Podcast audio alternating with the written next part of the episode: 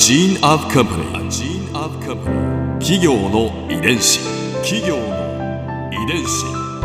全国に546万社以上あるとされる日本の企業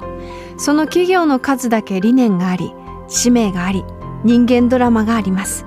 この番組ではさまざまな企業のトップや社員の方にお話を伺いながら成長する企業の DNA を解明していきます企業の遺伝子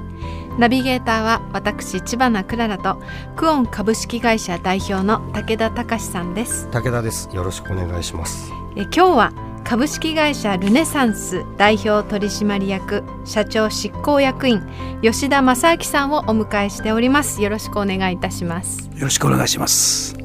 今回はルネサンスの成り立ちについて伺います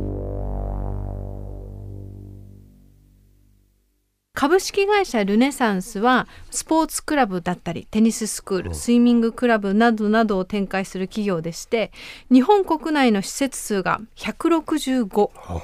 国内のフィットネス業界の売上高ランキングが第3位。世界でも第10位を誇る企業です、まあ、まずはルネサンスの成り立ちから教えていただけますか？はい、はい。えー、1979年に、えー、大日本インキー化学工業のお現在の DIC ですね、うん。の科学技術者だった当社の会長斉藤俊和がですね、まあ、社内ベンチャー企業として最初インドアテニスコートを、えー作ってそこからのこうスタートになったのが、えー、1979年で、えー今年が、えー創業の41年目を迎えております。大日本インキ化学工業とテニスがなかなか結びつかないですね。そうですね、そうですね。あのまあ当社の会長はですね、新卒ではい。あの大日本インキにありました海外留学制度っていうのを使われて、ああ。スイスに留学をされてました。うん。その中でこうちょうどこうやっぱヨーロッパの文化に触れられて、まああの三大巨匠ですね。あそれでルネッサンスなんですのお人間復興ということに対して深く興味を持たれて、ん。まああのご自分をですね今のこうこのままではいけないって無限の可能性が自分にはあるというふうなことを思いながらこう留学生活を過ごされてえーその後にこう帰ってこられたということが、まあ、最初スタートになりますね。きっかけがおしゃれですね、留学中にダ・ヴィンチだったりミケランジェロを見て 刺激を受けられたという。こう世界観というのがこう一変した。というようなこう状況だと思うんですね。でまあ、その中で、まあ、あのそういった文化を帰国されて、うん。いろんなこうそういったことを生かした形で何かこう文化をこう想像できないかとうん。いうことの中で当時はおそらくそのいろんなサークル活動っていうのもされててですね、はい。実はあの落ち研とかにも入っておられて、うん。また全然違う、当社のすあの今の現会長と、はい。まあ亡くなりましたけど専務でした。小宮山さんっていうお二人は DIC の落ち研からえルネサンスに来られてですね。へー。またそういうこういろんなこう発想を持ってこう来られたということで文化的な活動をそうですね。うん、熱心にされてたんですね。でその中でまあアートフラワースクールとかですね。はであとまあパソコン教室とかですね、ん。そういったことのこう文化ということに対しての取り組みをですねなんとかこう社内ベンチャーできないかということを考えてこうあの最初のインドアテニスに至ったというふうに聞いております。うーん。これ社内ベンチャーで立ち上げたのがこうスポーツだったっていうのは何か理由があったんですか？そうですね。あの当時あの DIC 第4人気で扱っておりましたこう素材というかですね商品で、まあ、ウレタン樹脂っていうのがあってですねあ。これがあのテニスのコートの表面にこう適用できるということを、なるほど。まあ、ご提案されて、うん。でそれを、おまあ、使って社内ベンチャーに至ったと。企業の遺伝子。その後その斉藤会長はどんな思いで事業を拡大していったんでしょうか？はい。あのまあ、会社を設立するにあたって、はい。まあ、事業理念というのをしっかりこう作るということの中でいきますと、まあ、生きがい創造企業と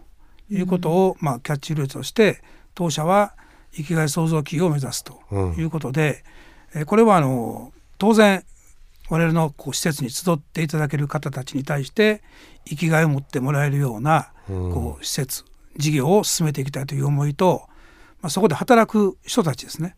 も同じようにそういったことに従事することによってしっかりした生きがいを持てるというようなこう両面でのこうことを踏まえた理念というのをしっかり最初に掲げて、え事業というのをスタートしてこれはあの現在でもですね当然あの重要な理念としてまあ継承されておりますし我々こう働く者としては全員これが第一のミッションであって、いかにこれをこう実現するかということを念頭に置いて日々こう仕事っていうのはしておるつもりですけど。なんか最近でこそこう障害学習だったりこう生きがいだったりって言葉って普通にね受け入れられてますけど当時は比較的なんかこう新しい理念というか、うん、言葉だったんでしょうかね。まあ、生きがい創造ということについてあんまりこう、うん、そういったこと表に出ていってるところはなかったと思いますし、うん、どっちかというとこうその文化というですねスポーツファッション性であったりそんなことを踏まえてフィットネスクラブって最初始まってるんですよね。うん、だからそこからいくとそ本当にこう集う人たちのことをこう考えた生きがい創造というところなので、ちょっと視点は他者とは違うとは思うんですね。ここで Clara's Viewpoint 今回吉田社長のお話の中で私が印象に残ったのはルネサンスの最初のきっかけがなんとミケランジェロだったということですね。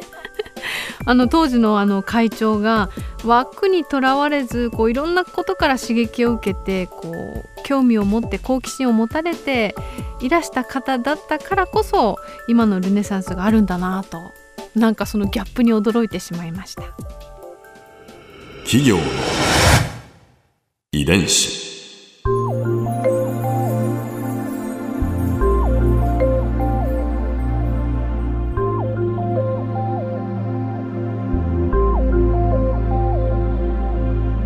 この番組はポッドキャストのほかスマートフォンタブレット向けアプリ JFN パークでも聞くことができます。お使いのアプリストアからダウンロードして企業の遺伝子のページにアクセスしてみてください。それでは来週もまたお会いしましょう。企業の遺伝子ナビゲーターは私千葉なクララとクオン株式会社代表の武田隆でした。